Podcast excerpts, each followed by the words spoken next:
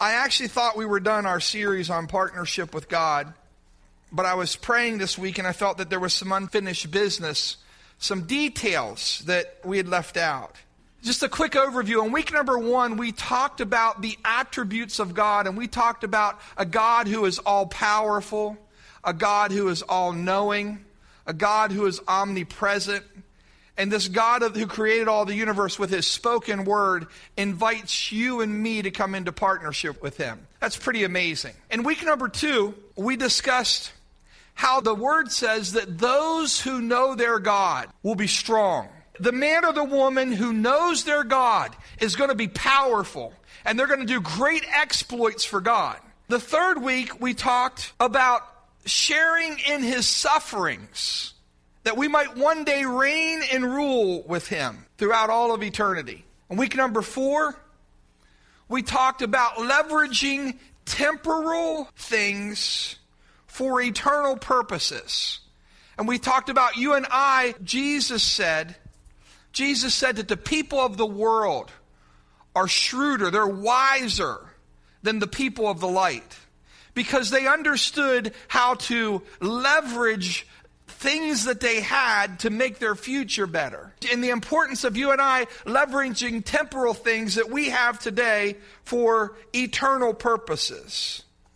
Now, this week, I want to talk with you about what I believe is the most important principle of partnering with God. And that is this simply three words Christ in you. When you go into partnership with God, there's a new sheriff in town. He sets up an office inside of you. And he sends the Holy Spirit to be that managing partner, that director of your lives. I know that you know this, but do you realize at conversion, Jesus Christ came? And the Bible says that he made his abode inside of us. In our preschool classes in the back, our teachers will take the children and they'll start to talk to them about these very principles that Jesus loves them, that he cares for them. And we encourage these little children to invite Jesus to come into their hearts and be their Lord and Savior. We ask them to prepare and make room in their hearts for God. I remember as parents, before our kids were born, when we found out that Lori was pregnant, each time, the, the day that we found out that she was pregnant, we would lay our hands on her stomach and we would pray for those children. And as they grew and when they were little, we would talk to them. I remember them being little in their cribs. And that's really our responsibility is to, while they're in their cribs, while they're in their bouncy chairs, to talk to them and, and introduce them the best that we can to Jesus. And you can ask a two or three year old child, where does Jesus live? And what do they say? In my heart. Jesus lives in my heart. One of the greatest things is to know that Jesus came and, lives inside of the hearts of your children and they've invited him to be a savior. Partnership with God involves going back to those elementary teachings and the things that we learned when we were two or three years old and that we experienced and allowing the life of Jesus Christ to flow through you.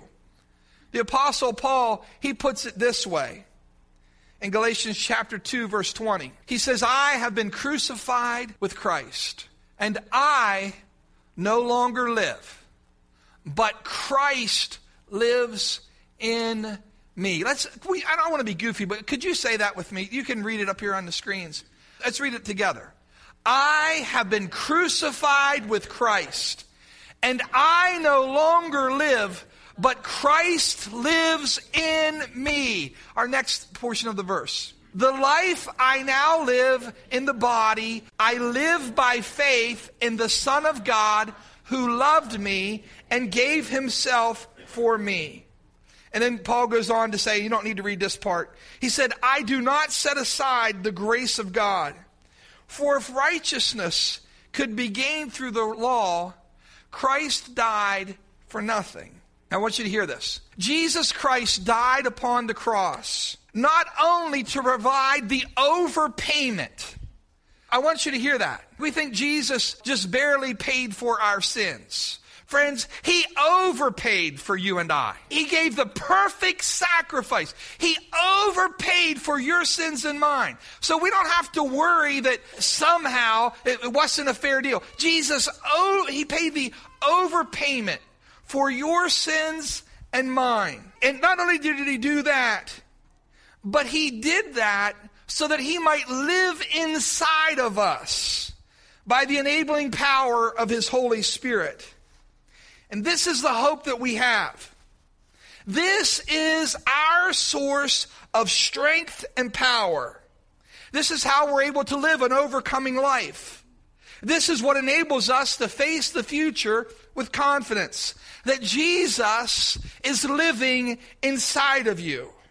I want every one of you to hear this that on the day you were born again, Jesus Christ came and dwelt among you. He made his residence inside of your heart. And you will, I don't care what anybody says, you will never, ever be the same. He ruins you for sin. You, you show me a man or a woman who's had a real encounter with God, and it messes up your sin life. I'm sorry, it does. It's not fun anymore. It takes the joy out of it. You know, it used to be before you know Jesus, before you came to Him, the Bible says sin is pleasurable for a season. But when you've tasted and seen of God and you've seen that the Lord is good, it kind of just messes you up for anything else because He completely and radically changes your nature. You're not even the same thing. The Bible says, here's the truth of God's Word. You have died and your life is now hidden in Christ. If you go back and look for that old man, you can't even find him. He is dead in Christ.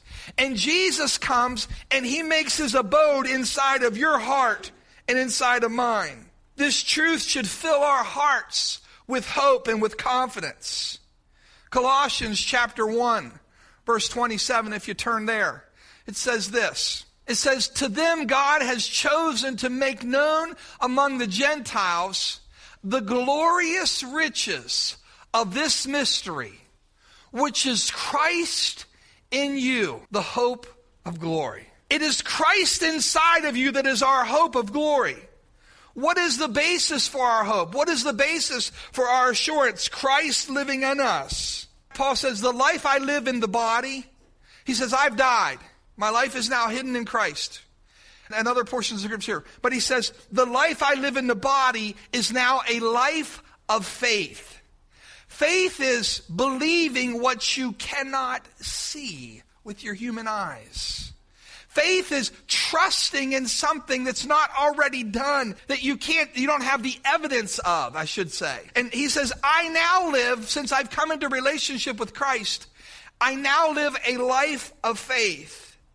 Faith required him to believe in and trust in the finished work of Jesus Christ on the cross, to be the full payment for his sins, and to be more than enough, to be sufficient, to make peace between himself and God. This is what faith requires. Faith requires you to believe when the enemy comes at you and says, I know what you did last night. I know what you did last week. I know what that attitude in your heart is. Faith requires a man or a woman to believe that the price Jesus paid on the cross of Calvary was more than enough. It was sufficient to make peace between him and God. And when you put your faith in Jesus, when you trust in Him, we don't trust in our goodness, we don't trust in our works, we trust in the work of Jesus upon the cross that He paid the price and that now I can have peace with God. I can have a full assurance that me and God are okay. I don't have to think of a way that I can get back in His good graces again. Jesus' sacrifice on Calvary was more than enough. It's more than enough. Faith also requires him to believe that Jesus is who he said he is. He's the Son of the living God and that Jesus truly loved him and gave himself for him. Now, I need to speak to you for a moment about getting this aspect of faith of believing that Jesus loved you and gave himself for you. Because many people believe that Jesus loves us when we're doing good. Many people believe, well, yes, I can believe that Jesus loves me and that the Father accepts me when I'm obeying, when I'm walking in step. But the grace of God is new every morning. The truth of it is, is that He gave Himself. Jesus loves us and He gave Himself for us. When we get this simple truth in our hearts and in our spirits, it changes the way that we see life. It changes the way that you walk. You aren't walking in fear. You aren't walking in condemnation. You're not having to listen to the lies of the enemy when you understand that Jesus loved you and he gave himself for you. The church at Galatia had somehow become deceived. If we go down into the next verse in Galatians chapter 3, looking at verse 1, this is what Paul writes after he just says that. He says, You foolish Galatians. Who has bewitched you? Before your very eyes, Jesus Christ was clearly portrayed as crucified.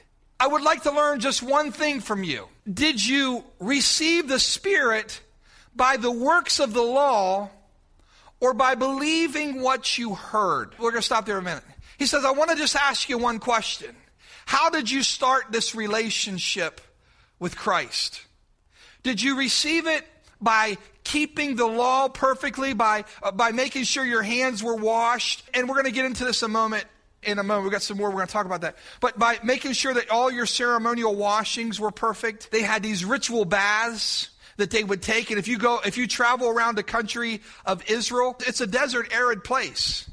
And yet they would provide water for all of these ritual baths. And before they would go up to worship, you can see them in the archaeology and in, the digs where they have these all around Israel and in people's homes. In people's homes, they would have a ritual bath that, uh, as a part of their being clean before God, they would go and dip themselves in the water. And that made them clean. If you can wash your sins away. And along the way, the steps that they would go to go and offer sacrifices at the temple Along the way, you will find in the archaeological digs, you'll find numerous, numerous, numerous of these ritual baths that are carved into the stone and they'd have steps going down and they'd fill them with water and they'd walk a couple blocks and then they would immerse themselves in the water and then they would walk a few more blocks and there'd be another one they would immerse themselves in the water. That's religion for you. That's religion for you. Religion will kill you. It'll kill you. It'll mess you up You'll become all confident and arrogant in the fact that you've dipped enough times and that you washed your hands enough and that you said enough, said the words just right, that you gave just exactly enough and that you offered just exactly enough instead of allowing the Spirit of Christ to flow through us. He said, Did you receive the Spirit by the works of the law or by believing what you heard? By believing upon Christ? Are you so foolish after beginning by means of the Spirit? Are you now trying to finish by means of the flesh? Have you experienced so much in vain if it was really in vain?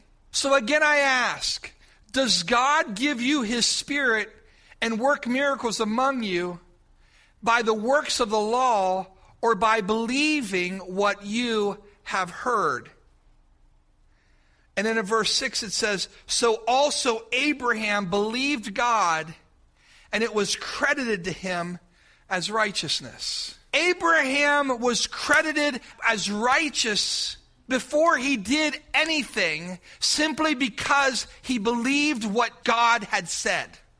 And when you and I believe upon the work of Christ, when we believe upon what he has done, it is credited to us as righteousness as well. Paul said, You were doing so well. You started off by faith, trusting in what Jesus had done for you on the cross and now you're going to try to finish it with human efforts. Instead of allowing the Spirit to complete the work He has begun in you. One of my verses that I love, one of my favorite verses, and you probably hear me say at least once a month, being confident of this, that He who began a good work in you will be faithful to complete it. What does it do? It reminds us that God is the one who started this work in us. None of you came to Him on your own. You couldn't even come to Him unless the Spirit of God drew you. You think, well, no, that was my idea. I was kind of watching TV or I heard something. Let me tell you, the Spirit of God drew you. If it wasn't for His Spirit drawing you, it would be impossible for you to even come. And He is the one who began this good work in you, and He is the one who will finish it. And Paul says, Are you going to now try to finish what has started by the Spirit by keeping the law and these rituals? In Ezekiel chapter 36, verse 26, in the Old Testament, this concept of God putting His Spirit inside of a man was spoken of through Ezekiel. When Ezekiel writes to a backslidden nation in Ezekiel chapter 36, verse 26 and 27, it says this I'll give you a new heart and put a new spirit in you. I'll remove from you a heart of stone and give you a heart of flesh. And listen to what he says. And I will put my spirit in you and move you to follow my decrees and to be careful to keep my laws. Having the Spirit inside of you does not make you insensitive to God's words, His laws, or His decrees. We got some people here who have a little bit of confusion, and we need to address that. They think that freedom, and Paul addresses this, they think that freedom involves that I can do anything that I want. That, you know, me tell you something. Jesus didn't come to set you free so that you can cheat on your wife. He didn't do that. If someone tells you that that's freedom, they're lying to you. You are falling back deeper into bondage.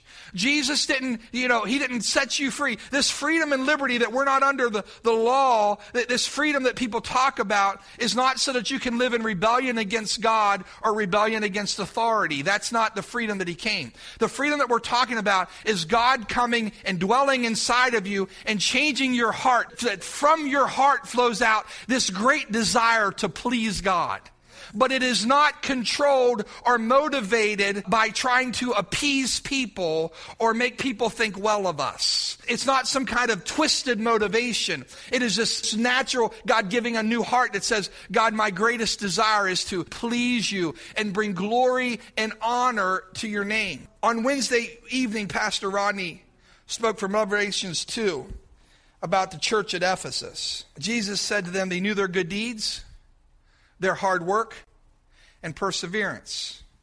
They would not tolerate wickedness. They had endured hardship and had not grown weary, but he had something against them.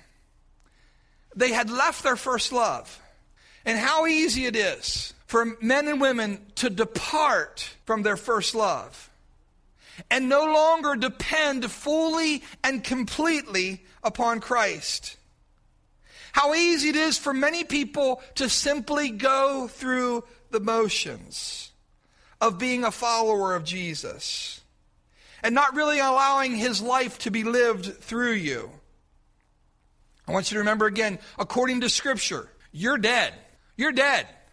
Your old man is dead. He died. He died with Christ. And your life is now hidden in Christ. This idea of going through the motions, you know, one of the things that I'll talk to people and I believe very strongly in is disciplines. Spiritual disciplines are vital to your spiritual growth. We need to understand this. Some of the spiritual disciplines are things like praying. Because when I pray, I commune with God and He speaks to me. And He leads me and He guides me and He directs me and He reveals His heart to me. We fellowship when I pray. My burdens are left when I pray. Worries and fears are taken care of when we pray. The Word of God, spending time in the Word of God on a regular basis. When you spend time in the Word of God on a consistent basis, what it does is it aligns your life with the will of God and the heart of God. You ever like build something or you're working on a little project and before you know it, you know, you're just kind of like, what? You eye it up. That looks pretty good. I think, I think that'll do. That looks, how's that look to you? Yeah, it looks pretty good to me. That's not a good way to build a foundation. That's not a good way to build anything. All right? That's certainly not a good way to build a life. What happens is, is whenever we allow ourselves, when we're in the Word of God, that plumb line of His Word, whenever you are spending time in His Word, I promise you this, that His Word will be a plumb line to you, and you start building your life and you realize, wait a minute, this is a little bit out of kilter. I need to adjust it just a little bit. It's not hard to adjust it a little bit when you do it on a regular basis. It's kind of hard when you've built a whole project and then you realize, oh, wow, this isn't working, this isn't fitting. And so these are the disciplines, but here's the thing. These disciplines connect us with Jesus. It is not the disciplines themselves. The reason we would say to you, we would say to you about things like allowing spending time journaling. That's another good thing for it's a discipline. And just writing down the things that God says to you. And maybe in writing down the things God says to you, you begin to pour out some of the hurts in your life. And it, it, it allows you a release of things that would cause bitterness in your heart or things that would cause pain. And so we encourage people to forgive one another and to, to go and make things right. Those are, uh, those are disciplines that we need in our lives. And whenever we do those things, or we would say, you know, there's some things maybe that, that as, a, as a wise man, it would be good for you to avoid. Because there's certain things that when I let it in my heart, when I let bitterness in my heart or resentment or unforgiveness, it begins to choke out the life of Christ. And slowly but surely, it begins just to squeeze and, and choke away your joy and your peace. You used to be able to hear the voice of God. And when you let things in your life, it doesn't matter what it is, that when you give into the flesh, it kind of squelches the Spirit of God in your life. But here's the reality the disciplines in themselves are not the answer. They position me and connect me with Jesus. When I slow down enough to worship on a regular basis, when you come to church, you get to hear the Word of God preached and proclaimed to you. In many ways, it's prophetic as it goes out. It's God's voice being spoken to you and spoken over your life. And so, whenever we do that, these things in themselves, they're good, but don't make your relationship with God about the number of moments that checking things off the list and not doing certain things. Some of us, our relationship with God for a period in our life was really about, you know, I'm just going to try. God, God, you got to help me cut back on that. You know, Whew. I know I probably shouldn't do it all, but how about we just cut back some? At a certain point, our relationship with God moves from this love and trust and Him flowing through us to a list of things that I have to do or that I can't do. That is not the life that God called you to. Now, I will tell you if, you know, if, if your thing is stealing from your employer, I do believe that the Holy Spirit is going to convict you. If you're stealing from your employer, He's going to convict you. It's going to be hard for you when you come to worship. It's going to be hard for you because you're going to feel convicted. You know, you're going to feel condemned too. The devil's doing that. The devil's condemning you and telling you there's not much hope for you. You're, you're a dog. Jesus is going to convict you. His Holy Spirit is going to convict you.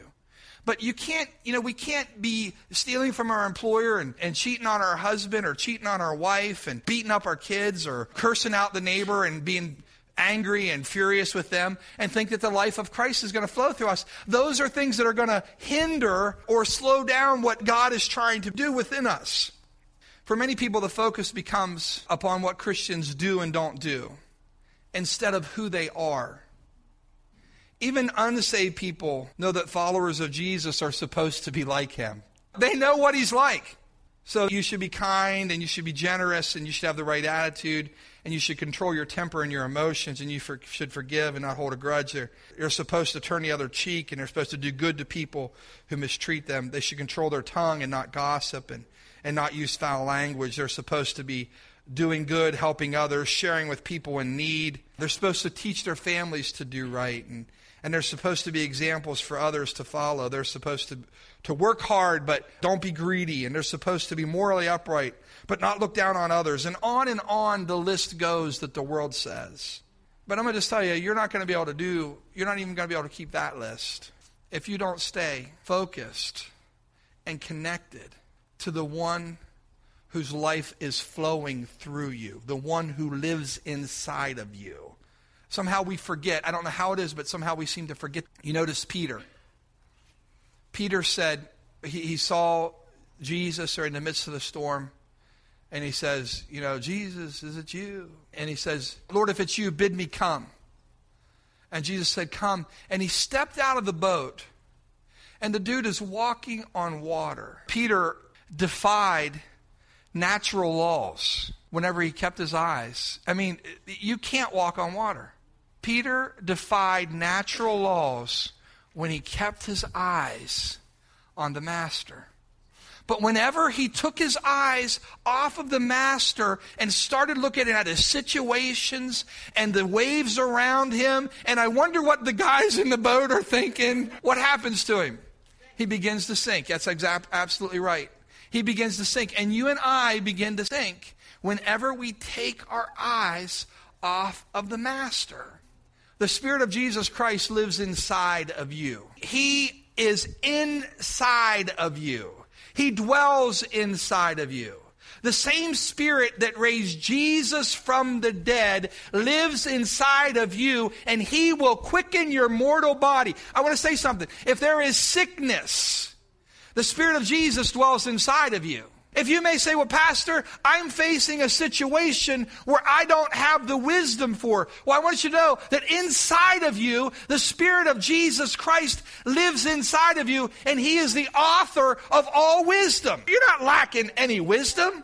You may say, I don't have the strength. I want you to know the Spirit of Jesus Christ dwells inside of you. He has more than enough strength. You may say, I don't have the anointing to do this ministry. Listen, the Spirit of Jesus lives inside of you. There's more than enough anointing for whatever you have. You may say, My back's against the wall. This is too big for me. I, it may be too big for you, but it's not too big for the Jesus who lives inside of you today. So as we go out of this place today, what you and I need to do is we need to ask God, God, would you change my mind and change my thinking and enlarge my capacity to understand that Jesus lives in me?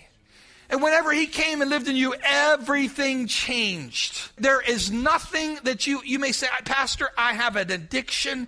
Jesus is bigger than your addiction, dude. He can break every addiction. You may say, Pastor, I, I you know, I got problems. Well, he's the problem solver. Whatever you have need of today, you are more than equipped. You got to understand, you're dead. Your old man is dead. He died with Christ. There's a new man in town. There's a new sheriff in town. There's a new authority in your life. It's Jesus Christ. And because he lives, you and I can live also, the scripture says. Partnership with God. Wow. He's always inside, Sam. You need wisdom for your business? He's the greatest entrepreneur that ever existed. You need to learn how can we grow? How can we handle this? He's inside of each of us. He dwells inside of us. As we close, this is what I want to do. I want to pray for you, and I want to pray that your understanding, the understanding of who you are, and the authority and the power that you have, will just be revealed to you today. That we would just understand who we are, whose we are, the authority that we have, the anointing that we have, because Christ is in us. Father, I thank you today for what Jesus has done upon the cross for me. I thank you, Lord, I'm not the same man that I used to be. I thank you that my friends, the devil wants to tell them that nothing changed, but everything about them changed when they gave their life to you. They got a new DNA, they got a new master. They're no longer slaves to sin, they're slaves to righteousness. The life that they live is the life of Christ, and it's a life of faith. Now, would you teach us, Lord, to walk in faith? And to believe you and to accept who we really are in Jesus Christ. We're the head, we're not the tail. We're more than conquerors through him who loved us. Lord, may your blessing rest upon your people. And like Peter, Lord, I pray that we wouldn't take our eyes off of you.